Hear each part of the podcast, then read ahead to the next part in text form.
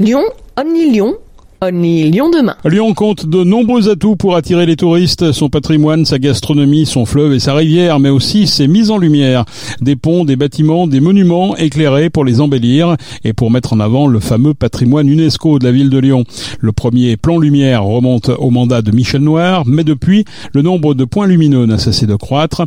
Au-delà de l'attraction touristique, d'autres problématiques sont apparues, en particulier les questions de sobriété et de respect de la biodiversité. Le service de l'éclairage public de la ville de Lyon est réputé pour son savoir-faire. Pour en savoir plus, nous avons rencontré Thierry Marsic, c'est le directeur de l'éclairage urbain à la ville de Lyon. En fait, c'est une direction qui est composée de plusieurs services. Un service qui fait de la conception, voilà, donc euh, c'est quand même un enjeu fort euh, euh, pour renouveler, rénover notre patrimoine et justement réinventer cette écriture de, la lumière. C'est un service qui maintient aussi ce, patrimoine, donc ça constitue une grande partie des effectifs qui interviennent tous les soirs, tous les jours sur le territoire. Des gens qui sont aussi en charge de la logistique, de l'approvisionnement en termes de matériel et puis d'autres structures qui sont plutôt en support, notamment avec des enjeux sur l'éclairage intelligent, la détection de présence de véhicules qui est un enjeu nouveau pour nous. Je n'oublierai pas aussi une structure qui est chargée de l'animation de la politique environnementale. Quelles sont les principales réalisations qu'on peut voir dans la rue ou sur un monument?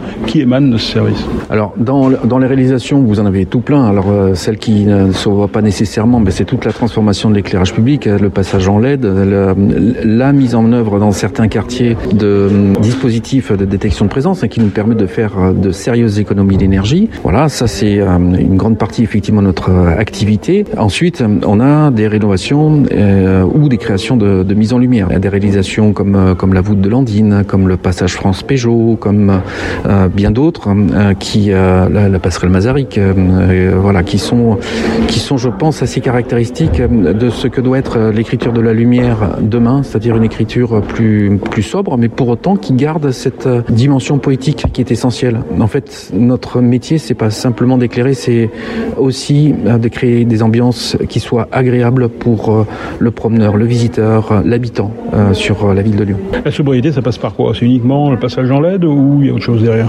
C'est un peu plus que ça, la sobriété. La sobriété, alors il y a la dimension énergétique effectivement qui passe par une bonne compréhension des besoins des territoires. Euh, finalement notre métier c'est euh, peut-être avant tout euh, de comprendre ce qu'est le besoin de chaque territoire. Quand on fait de la détection de présence, on retombe systématiquement sur un chiffre qui montre que pendant 90% du temps de la nuit, nous n'avons pas de détection. Ça veut dire qu'on éclaire pour personne. Et ça, ça nous amène à nous réinterroger sur la, notre manière d'éclairer. Donc euh, ça c'est un, un, premier aspect des choses. Ensuite, euh, la sobriété, c'est également prendre soin du vivant. Donc ça, c'est une dimension, je pense, qui est nouvelle dans bien des territoires, mais en tout cas pour nous aussi, parce que l'on a besoin de s'acculturer, d'échanger euh, avec nos collègues euh, qui sont en charge euh, justement de la protection de la nature euh, en ville. On tient à faire un travail vraiment fin euh, sur, sur le sujet, voilà, pour arriver à, à des réponses qui tiennent compte de tous les antagonismes en fait que l'on a aussi en termes de besoins exprimés sur un territoire. Il y a des besoins liés à l'attractivité, à la sécurité, euh, des besoins liés à, une certaine forme de poésie et en même temps de préservation de la biodiversité. Quand on les met tous ensemble, ça ne fonctionne pas, a priori. Eh bien non, c'est bien, c'est bien le, le défi, le défi qu'on doit relever. Le touriste n'est pas dans l'attente justement d'avoir des monuments très éclairés. On, on, se souvient de ces ponts à Lyon qui étaient quand même super éclairés la nuit. Euh, c'est terminé, c'est une mode qui est passée ou, ou c'est imposé? Euh, Non, c'est pas, c'est pas. Euh, je, je pense pas qu'on doit raisonner en termes de quantité de lumière. Il faut vraiment raisonner sur la qualité de la lumière. C'est mieux de lumière et non pas plus de lumière. Donc quand on retravaille justement chacune des mises en lumière, on se repose la question de la manière dont on écrit cette lumière.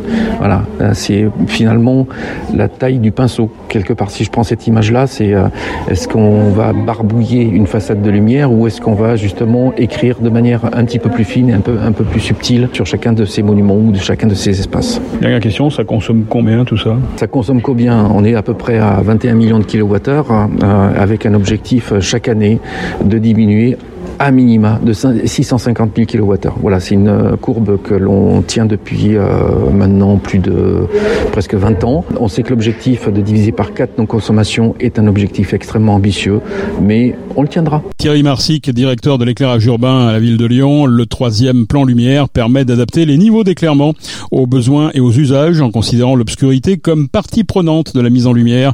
Une trame noire urbaine doit en particulier permettre de protéger la biodiversité. Fini la surenchère lumineuse, la cacolumie, car si la lumière est belle à contempler, elle agit aussi sur le vivant, que ce soit sur la faune, la flore ou les humains. Elle interfère sur la qualité de vie des espèces animales et végétales, mais également sur la santé des habitants. Mieux vaut dormir en effet dans l'obscurité plutôt que sous une lampe.